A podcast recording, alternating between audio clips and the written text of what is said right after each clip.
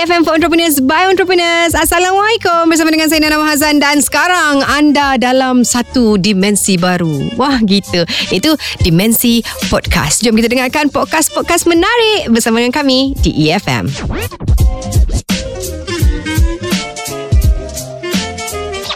Minggu ini kita memilih topik perunding. Ha, perunding juga usahawan. Ha, perunding sebenarnya uh, merupakan satu orang penting. Uh, tak kisahlah lama apa-apa juga yang mereka rundingkan dan mereka juga sebenarnya merupakan seorang usahawan. Ramai yang berminat sebenarnya nak jadi uh, perunding secara profesional. Uh, ada perunding kewangan, ada perunding keluarga, ada perunding dalam bidang pembangunan seperti perancangan bandar, arkitek, penghias dalaman, landscape dan sebagainya. Tetapi untuk kita menjadi seorang perunding profesional, seseorang itu perlulah uh, memenuhi beberapa kriteria dalam bidang yang diceburinya. Antaranya, usahawan tersebut perlulah mendapat pendidikan di bidang tertentu secara profesional uh, seperti sekurang-kurangnya degree di peringkat universiti dan juga mendaftar uh, serta mendapatkan pengiktirafan daripada badan-badan ataupun pers, persatuan yang berkaitan. Ha, nampak tak? Ha, nampak macam wow, apa ni? Cerita-cerita pasal apa ni hari ni ni?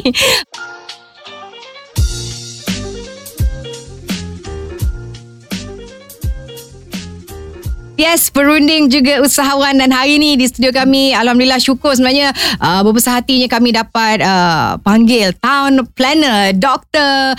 Uh, Faizah Ahmad dari FA Planning Consultant. Apa khabar? Alhamdulillah Nana sihat. Uh, cantik bergaya di situ Tudung pun mesti kena ada architecture kita. Adakah sebab dia town planner? Okey, doktor, doktor Faizal mungkin boleh ceritakan seberingkas kan. Macam saya lah. Saya ni tak tahulah mungkinlah um, bukan dalam bidang saya dalam kerja saya tidak pernah berjumpa dengan town planner ni. If if you can share secara ringkas, what is town planner? Ha, itu nampak. Ha, boleh Google sebenarnya tapi kita tahu lah doktor cerita. Ha, ha. Okay, uh-huh. I think um, apa ni uh, memang diakui uh-huh. uh, orang dengar orang tahu bandar, uh-huh. uh, orang dengar perancang bandar, tapi people thought normally apa ni architect is the one yang buat semua tu, tapi bukan kan? Bukan, town planner maknanya kita dah lama dalam profession ni. Secara uh-huh. profesional kita dah akta uh-huh. perancang bandar mm-hmm. yang mengawal profession ni sejak tahun 1995. So makna wow. the profession as a professional profession mm-hmm. dah what um, 20 over years 23 10, uh, 23 mm. years dah mm-hmm. as a profession. Kita akta perancang bandar. Mm-hmm yang mengawal apa saja yang naik dekat muka, muka, muka bumi development ni, di ah. atas di bawah di dalam di tanah. tengah-tengah tanah. Oh, uh, oh yes. Akta okay. dah keluar since 1972. Alright. 1972. Wow. Yang menyatakan tiada pembangunan boleh dijalankan tanpa mendapat kebenaran merancang. Mm-hmm. Merancang apa? Merancang tanah. Mm-hmm. Tanah tu nak dibangunkan untuk apa? Mm-hmm. So bila tanah telah dirancang, hmm. ada plan yang dinamakan plan susunato mendapat kebenaran mer- merancang saja, tak boleh buat apa-apa pun lagi. Baru boleh rancang je. Merancang apa nak buat kat atas tanah tu, nak letak right. rumah kat sini, kedai kat sini, jalan masuk kat hmm. mana semua tu. Itu of course mengikut undang-undang lah. Hmm. Hmm. Jalan kena besar mana, all those things. Right. Okay, so bila um, ada tu baru boleh buat apa? Boleh buat clearkan tanah je dengan uh-huh. kebenaran merancang tu uh-huh. you can only do clearance land clearance tapi uh-huh. the next step is to get the approval untuk apa yang nak buat kat atas then baru arkitek masuk untuk nak buat building plan uh-huh. Uh-huh. okey arkitek arkitek hanyalah mereka bangunan tu macam mana struktur Mendesign, mereka bentuk mereka bangunan bentuk tu lah. macam mana tapi town planner merancang keseluruhan kejadian kawasan tapak yang diberikan tu wow So maknanya uh, hmm. bangunan tak boleh naik kalau tak ada kebenaran merancang dulu. Right. So it's like uh, itulah itu maknanya uh-huh. besar peranan tu kalau itu. tak tak tak tak ada town planner, tak ada semua. Tak ada town. yang um, maybe ada tapi yang bukan sah di sisi undang-undang lah. Right. So macam setinggan. Kita okay. ada setinggan dulu kan. Okay. So setinggan ada pembangunan yang tidak mendapat kebenaran. So Faham. dia illegal. Mm-hmm. Okay. Sebab tahu saya kalau macam kita tengok banyak uh, sekarang ni dekat bandar ni banyak development yang naik adalah uh, tak kisahlah uh, development tu daripada company-company mana sebab saya ingat okay orang ni dia beli tanah ni dia kata dia nak buat kondominium okay dia panggil arkitek design-design actually before anything happens untuk merancang apa yang dia nak buat tu adalah kerja perunding perancang apa, bandar perancang uh, perunding perancang bandar But we work as a team sebenarnya di peringkat Right. mula. So Right. planner ada, arkitek ada, to Everyone. look at at at the the the approval. Right. Dah berapa bandar dah yang doktor rancangkan? Okay. Berapa bandar saya rancang. Ha. saya rasa saya akan menjawab dia tu. Ya, saya berapa ramai town planner yang Yang telah saya saya lahirkan. Didik, yang Ah, telah okay. saya didik Okay. maybe. Alright. Mungkin saya bermula di situlah. Okay, Ha. okay memang boleh uh, ceritakan career because uh, apa ni doktor memilih untuk menghasil ataupun mendidik town planner ni daripada mula awal kerjaya ataupun macam mana perjalanan kerjayanya. Ah, Okey, uh, saya memang uh, dengan ijazah dan sarjana sarjana muda di bidang perancangan bandar. So Mhm. saya mula berkhidmat di DBKL, mhm, Dewan Bandar Kuala Lumpur. mhm, Uh, bukan sebagai pegawai perancang bandar tetapi Mhm. sebagai pegawai tadbir yang menjalankan kerja-kerja perancang bandar. okay. So di situ uh, saya bekerja like, uh, 8 tahun. Mhm, Then um, Universiti Melaya nak membuka fakulti yang baru mhm. yang Ada bidang itulah. ada bidang perancang- itu. Jadi perancang saya di, ditawarkan untuk memohon Mhm. sebab saya dah ada master's degree. Alright. Sebab masa tu nak di UM nak menjadi pensyarah kena ada sekurang-kurangnya ijazah sarjana sarjana sarjana Oh, sarjana, master's okay. degree. So saya pun mencuba Mhm. mendapat peluang. Mhm. So saya mengajar subjek perancangan bandar sebab masa tu belum ada lagi sarjana muda Mhm. perancangan bandar di Universiti Melaya. So saya Okay. mengajar subjek perancangan bandar kepada arkitek, Mhm. kepada jurukubahan to be, Mhm. kepada uh, pro- uh, real estate student to be. Mhm. So sampailah pada tahun 2011 kita telah pun menawarkan ijazah sarjana muda perancangan bandar dan wilayah which is a professional degree required Mhm. to be Tahu Inilah, kena lah. uh, perancang bandar Mhm. mendaftar tu Mhm. kena ada degree tu. So Kena kita, ada. so kita develop that program. So kita ada first intake of student in 2011. Mhm. So dia 4 tahun program. Mhm.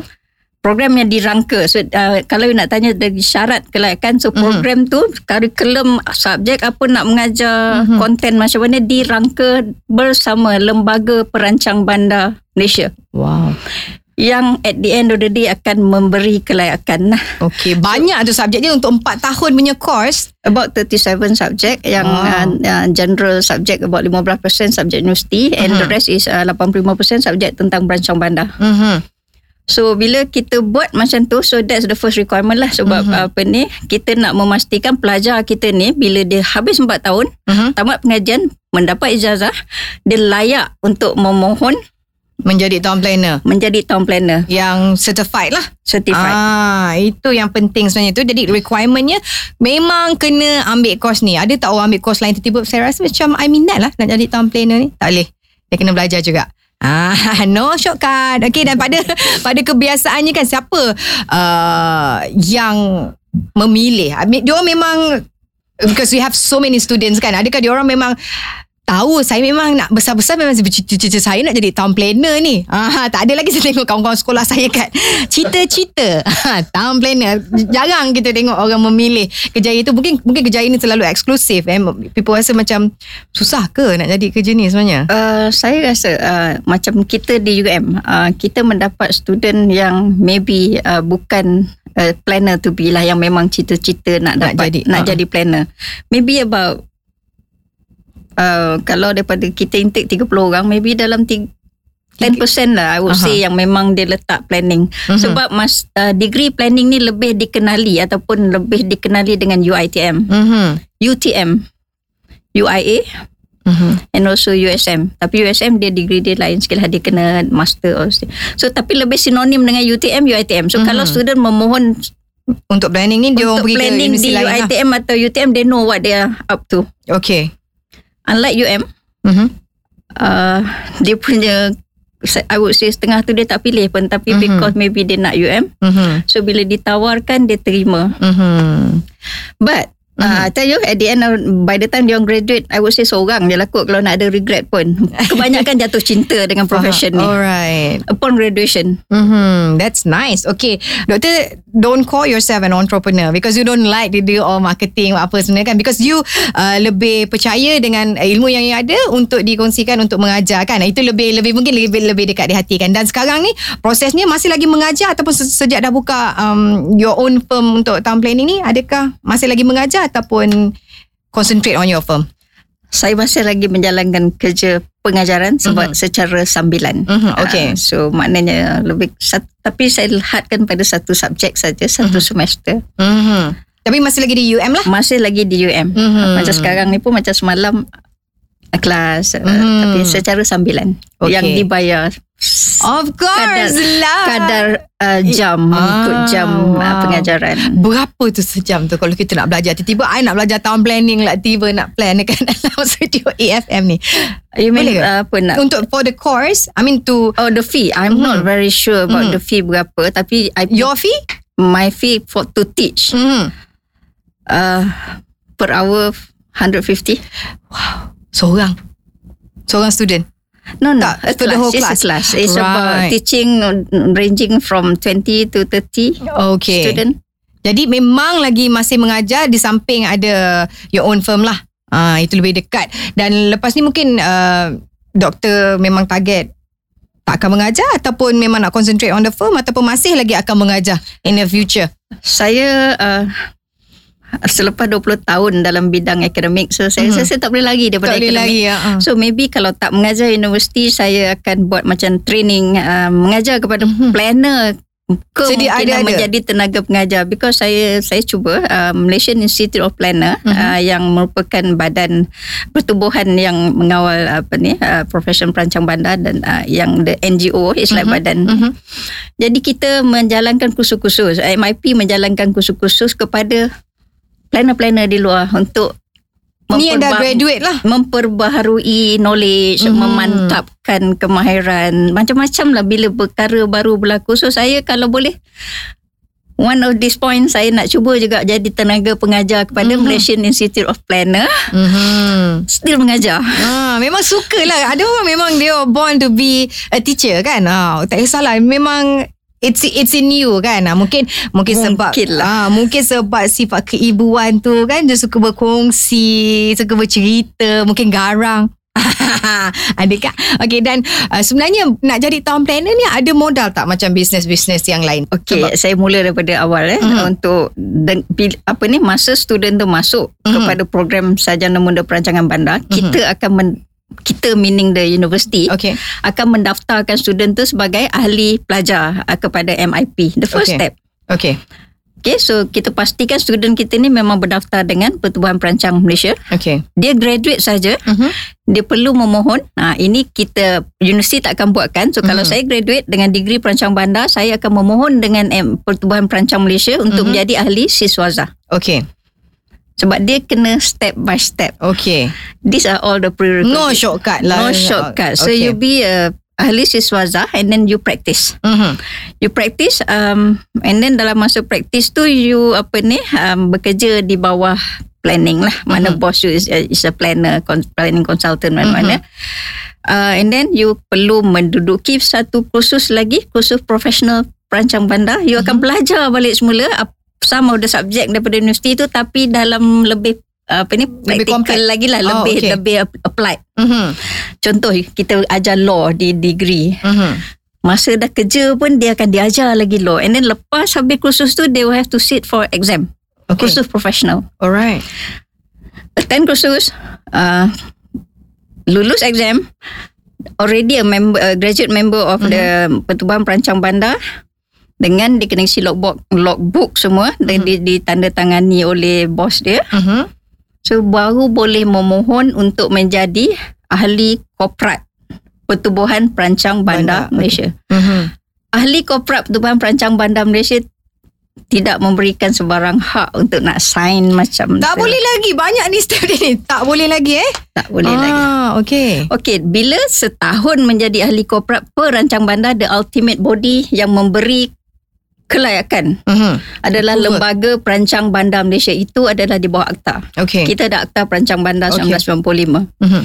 So um, tadi ni bila corporate tu nak masuk ke lembaga tu first dia kena jadi ahli siswazah. Okay. Lembaga perancang bandar. Uh-huh.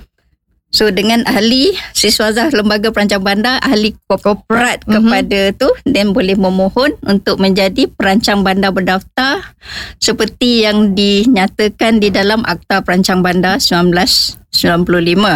Okay. So masa itulah baru diberi kelulusan dimasuk kepada lembaga semua dibincangkan diberi kelulusan diberi lesen Mm-hmm. yang melayakkan untuk menggunakan TPR Dekat depan. Ha, Dekat kalau kita depan. tengok name card doktor ni memang ada TPR. Eh panjang perjalanan nak dapat TPR tau. Ha, ada kan nak dapat doktor tu lagi senang daripada nak dapat TPR tu. Okey, Okey. bila dah ada TPR tu akan memberilah kelayakan untuk me, untuk menjalankan kerja-kerja perancang bandar profesional. Ni baru assign dia baru boleh dipakai. Ada COP Ada yang COP, memang okey. dikawal lah seal dia. Mhm. Okey, nak set up firm. Mhm. So set up firm dengan pertubuhan perancang bandar. Mhm. So nak set up firm, of course kena berdaftar dengan SSM dulu. Right. Nak berdaftar berdaftar dengan SSM nama, Mhm. so kita kena apply dulu dengan pertubuhan perancang bandar supaya nama yang kita nak daftarkan dengan SSM tu tidak akan bertindih dengan nama yang sedia ada. Okay, faham. Okay, so kita dapat kelulusan, bawa surat kelulusan tu pergi pada SSM, daftar. Mhm. Okay, kalau di sini nak luluskan SSM tak ada syarat. Mhm. modal di situ perlu Okay. ada berapa perap capital, bla bla bla, tak ada. Tak payah. Okay. So bila berdaftar dengan SSM, balik semula kepada Pertubuhan Perancang Bandar Malaysia, Mhm. Memohon untuk menjadi perancang bandar berdaftar Aha. dengan Pertubuhan Perancang Malaysia. Mhm. So akan dibawa ke council meeting bla bla bla bla, so akan diluluskan. Mhm. Uh, So maksudnya firm ni lulus di, untuk disenaraikan di dalam Disenaraikan. uh, so kalau katakan orang nak cari uh, firm perancang bandar dia Hmm. akan the first thing dia akan merujuk dengan senarai-senarai uh, Hmm. list of directory of planning consultant lah right. yang dikawal oleh uh, Pertubuhan Perancang Bandar Malaysia. Oh. So that that that so bila lulus tu maknanya and the the, the le- lesson tu both Aha. TPR and the firm ni kena renew every year. Every year eh. Pentingnya. Setiap tahun. So dia lesen dia setahun setahun setahun. So kalau Mhm. modal dia modal renewing the fee. Mhm. Mahal tak sebenarnya Eh, nak tak nak mahal. nak nak apply the license tu?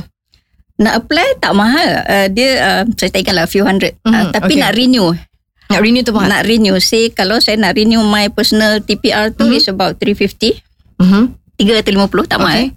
150 saya kata 200 kepada oh ini vice versa kepada apa ni pertubuhan perancang aha. and then kepada lembaga perancang bandar. Okay. And then another 200 untuk firm renewal. Mhm. Okay, faham. So 5 600 gitu setahun Mhm. untuk nak memperbaharui lesen so that every year so by macam sekarang dia dia sending out lah reminder untuk membayar subscription fee untuk. Right. Untuk still keep the license. keep Ah, the kena license. renew setiap tahun. Yes. Okay. Maksudnya nak renew tu tak mahal. Tapi dia punya perjalanan tu adakah dia akan di-evaluate? Katalah kita dah registered as a town planner kan. Kita dah dapat, kita dah buat semua gini.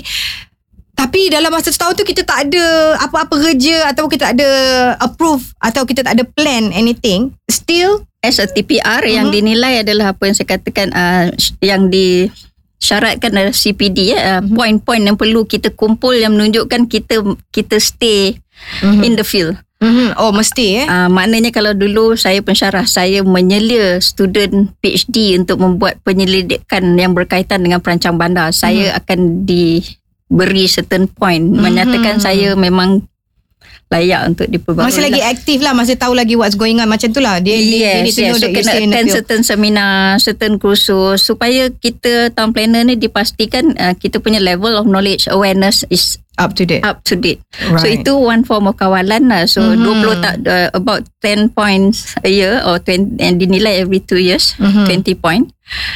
So di Wow. situ pun modal lah because you Mhm. attending a seminar, Yeah obviously it's not free it's not free. kan? So maybe about a thousand or so Mhm, untuk nak mhm. cover for CPD tu. Right Uh, Okay. so so itu yang saya and then the other modal is your expertise lah. Yes And then of course kalau you nak ambil job government you have to go another step. You kena berdaftar dengan MOF which I'm not. mm-hmm. Baik Berapa agaknya Sekali for you to plan a bandar Ah, mana tahu kalau macam masuk saya macam mungkin nak tukar for fashion. Okay. Ah. Saya nak bagi offense saya because as I said I have not practice Okay. on charging on that fee. right. Tapi Roughly. uh, berapa you nak charge ter, dikawal.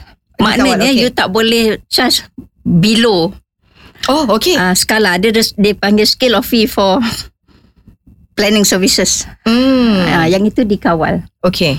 So dia berdasarkan kalau macam untuk pembangunan on, on uh, apa ni per acreage. Mm. Berapa Berapa besar? keluasan. besar? Ah, Oh, okay. So dia dia punya rate dia saya offense saya tak ingat. Okay. Tapi ada scale of fee yang kita boleh rujuk di Okay. Pertubuhan Perancang Malaysia dan Mhm. juga di Lembaga Perancang. Mhm. So that's a skill yang semua planner kena adhere tu. Menjadi Mhm. kewajipan perancang bandar berdaftar ni untuk adhere itu that scale of fee because Mhm. itu adalah salah satu daripada kita punya uh, code of professional practice. Alright. Jadi planner ni ada code. Mhm. Sebab kita ada akta, so cara kita bercakap, cara actually kita ada code of professional practice which is Right. practically the whole world punya planning ada ni. Mhm. Amerika ada dia punya code of professional practice. Mhm. So whereby kalau you breach that code, you boleh dikenakan tindakan. That tindakan can be down to melucutkan you punya The title of town planner lah. depending on the Ah. seriousness of the Maybe license dia akan digantung, firm akan ditutup dan sebagainya. Wah, seriusnya. So dari segi feel, uh, firm apa ni the scale of fees saya tak dapat nak cerita of uh, offhand tapi Mhm. saya boleh bagi rujukan di Mhm. lembaga perancang bandar kita memang dipamerkan scale of fees tu. Alright. So minimum dia ada berapa lah? Uh, mengikut keluasan suatu tempat yang harus dirancang. Pembangunan yang akan Aha. dibangunkan. Okey, Kak. maksudnya kalau kita nak buat tempat perindustrian mungkin lain, nak buat tempat perumahan mungkin lain macam tu lah. So kalau yang itu untuk yang itulah the, the signature you were talking about signature to sign on that so dia ada fee dia and then Mhm. kita juga selain pada me, meluluskan itu kita buat report yang also boleh discharge kan Alright. contoh report social impact assessment Mhm. uh, impak penilaian sosial sebab bila nak buat pembangunan Mhm. akan memberi impak pada kita orang so Orang kena ramai. ada report Yup. juga di, di untuk certain pembangunan lah So another source of income for town planner lah. yes lagi satu is that yang saya kata berdaftar dengan kerajaan kerajaan ada kita di planning dalam akta kita ada plan-plan pembangunan tertentu yang perlu di disediakan oleh kerajaan Mhm. untuk rujukan say macam you nak buat pembangunan you akan Mhm. check plan tu and then pembangunan akan diluluskan pematuhan pada plan tu yang namakan plan struktur Mhm. uh, plan tempatan dan plan rancangan khas itu Mhm. also is a source of money whereby government akan tender out Mhm. call for for apa ni um, tender lah Mhm. Siapa nak ambil Siapa that ni. job? Mhm. so this planning firm boleh bid lah for that project right. untuk menyediakan plan tu daripada awal sampailah di Yes. gazetkan because it's a, it's a it's a legal document so dia Mhm, akan mhm. melalui the whole process tu another source of Wow. income for planning so dia boleh buat yang signature tu and then Mhm. boleh prepare document prepare plan ini Report. semua yang Mhm. ada dalam akta Mhm. Hanya hanya town planner saja yang boleh buat kerja-kerja yang di, diceritakan oleh doktor ni. Ah, okay, banyak kerja tau. Jadi banyak source of income untuk town planner ni. It's very interesting actually kalau kita fikirkan kalau macam kita kita mesti okay, saya cita-cita saya nak jadi architect. Saya cita-cita nak engineer India. Benda tu yang memang kita membesar kita tengok mungkin kita tahu apa agaknya jalan kerja dia. Tapi uh, on top of that this is another part kalau kita nak pergi lebih besar dan sebagainya.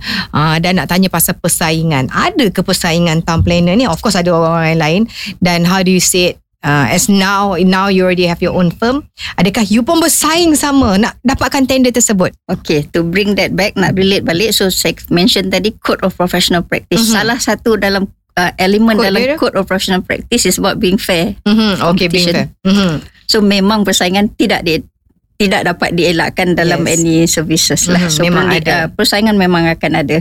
So, how do you beat yourself? Saya tak boleh bercerita sebab saya tidak pernah lagi me, me, be- apa ni bid ataupun nak put in a bid for any project. Tapi Okay. melalui networking dengan kawan-kawan, you know. Of course, the size of the firm Mhm. plays a big factor. right berapa The- lama The track record of the firm, right um, of and then the the the apa ni firm yang lebih dikenali. of so course in any field pun saya rasa in any field, we will say ekonomi negara pun kita kata 30% di di di di di monopoli oleh certain uh, uh, Giants a few lah. giant Mhm. firms. Mhm. I think I would say in planning services pun big, Sama big juga. the big big firm had most of the the the big projects big big project. Mhm. Okay, itu itu yang saya saya pandangan saya setelah Mhm. berada ni lah. Saya tak boleh confirm kan, Mhm. tapi apa merhatian saya menunjukkan begitu. Mhm. Okay, bila saya pergi sebab these are the firm yang akan uh, untuk buat submission dia tak ada isu sangat. Mhm. And then kebanyakan developer dia ada planning in house. So Mhm. tak ada competition untuk nak buat submission nak meluluskan tu. Right. Tidak berapa. Ini tentang kos yang tender kerajaan. Mhm. Persaingan di situ. right So bila saya bercakap dengan say local uh, government agency, saya tanya kenapa asyik-asyik ABC saja? Mhm. So the answer will be, yeah, they've been with us for a while, so we have the track record. And then I said, if you don't give other firm a chance, Exactly. how is the other firm going to have a track record with you? So be fair. So saya, saya being a lecturer, Yeah, yeah, yeah, of course. tapi kita cakap kawan-kawan lah. Yeah, saya yeah. cakap because kalau you, you kalau that's the reason you appoint company A, B, C ni Mhm. because of the track record and you don't appoint me, but you never appoint me, how do you know my track record? Maybe I can do better. Ah. So, so so itu I think that's that's the dilemma yang or persaingan yang ada lah. So Faham. you can say it's healthy or not healthy is very subjective. Mhm. Kan so maybe setengah uh, the big firm akan cakap well you tak dapat because you never bid for it. So yang kecil kata I will never bid because I know for a fact if I bid I'm not going to get in because you're already in Mhm. there. Yeah. Itu yang saya dengar. Mhm. So saya rasa tapi boleh boleh dijadikan persaingan yang sihat because Mhm. sebenarnya uh, profession mengajar kita fair Yeah. to be fair. So yang yang mungkin tak dapat ni maybe dia dia tengok benda lain, maybe dia buat benda lebih to see. So kalau macam kecil macam saya ni no way I'm going to get in unless saya akan menjadi sub kepada orang yang besar, lah Mhm. kan uh, because yang besar tu they cannot do on their own sebenarnya because Mhm. maybe it's just too big Mhm. kalau national level punya ni so dia Banyak. akan memerlukan uh, specialized special area yang daripada out of dia punya own firm Mhm. tapi through collaboration Right. So tapi tak apalah maksudnya compet- competition tu dalam apa juga bidang is more or less the same. Mungkin boleh kongsikan juga kenapa sebenarnya doktor sendiri kenapa tak practice lesen yang ada? Kenapa pilih untuk mengajar? Adakah sebab cabarannya dengan competition because you said uh, mungkin firm baru ataupun kecil susah nak catch the big giants untuk dapatkan projek-projek yang besar daripada kerajaan dan sebagainya. Adakah itu salah satu sebab ataupun apa? Ah, Okay, kenapa saya tak practice in Mm-mm. full menjalan Mm-mm. makna menggunakan signature saya yes.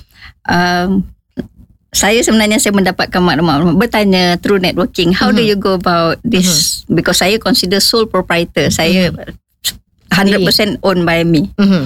so uh, dia kata okay what you have to do you know you just go to local authority leave your card introduce yourself kat situ that Mhm. in case ada um, Project. kas- uh, project orang looking for planner so this lady is available so Mhm. that's what I did that's what he was telling me so you Okay. must you must go introduce yourself to all local authority Right.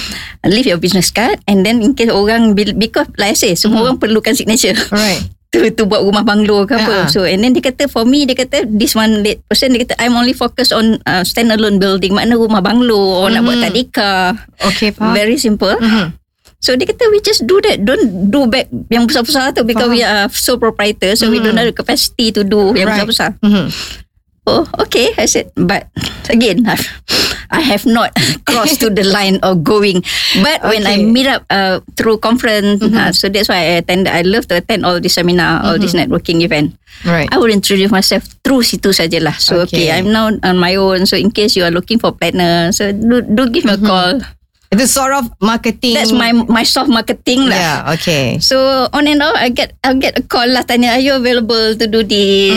Uh, Mm. can you come and join? So some of it are paid, some are voluntary. Mm-hmm. And one more thing, I'm doing more NGO jobs sekarang. Mm-hmm. Which is good. I think sebenarnya apa yang kita buat pun di end of the day what makes us happy kan? Ah itu agaknya apa yang so buat. soft marketing. Mm-hmm. I'm, So, I, I'll do, but tak adalah buat flyers letak dekat semua development punya company tak eh? not yet, Not not, yet, yet. not But yet. if I have to, then I'll go to Might. that stage. I might Yeah. go to that stage Alright. because, like, uh, I have students who say, "Doctor, when are you going to open up? We want to work with you." So, so in case Right. of getting Okay. apa ni, I think we not not susah lah to to to other stuff. Mm-hmm. But I chose not to go to that level yet. Yet. Being Okay. one year into the registration, so more of like now I'm getting used to the practice. Mm-hmm. Baik. Apa agaknya harapan in the future ataupun kepada you know anak-anak muda kita, maybe young entrepreneur sendiri? Harapan doktor.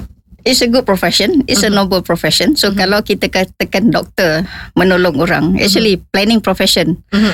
we plan for the people. Yep. So it's a very noble job, Mm-hmm. and the satisfaction is that you got the chance to berkhidmat, menyumbang kepada masyarakat, be part of the life Mm-hmm. hood of orang-orang. So it's a good profession. So jagalah profession kita ni to Mm-mm. its nobleness. Right.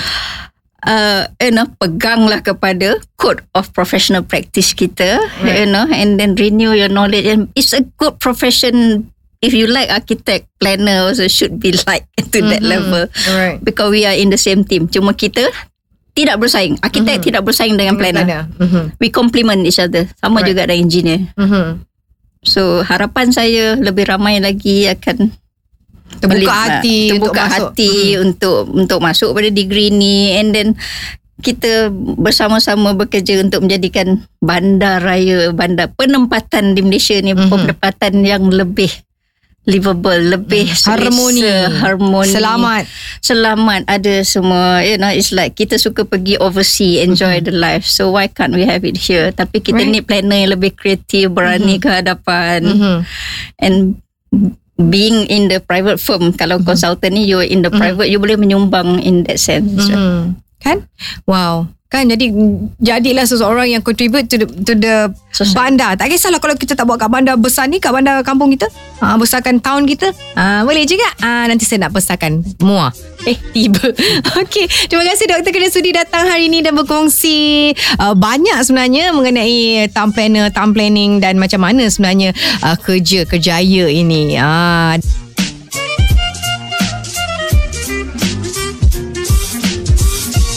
Itu dia antara yang menarik yang dapat kami sajikan untuk podcast kali ini. Pastikan anda terus scroll untuk dengarkan podcast-podcast yang lain.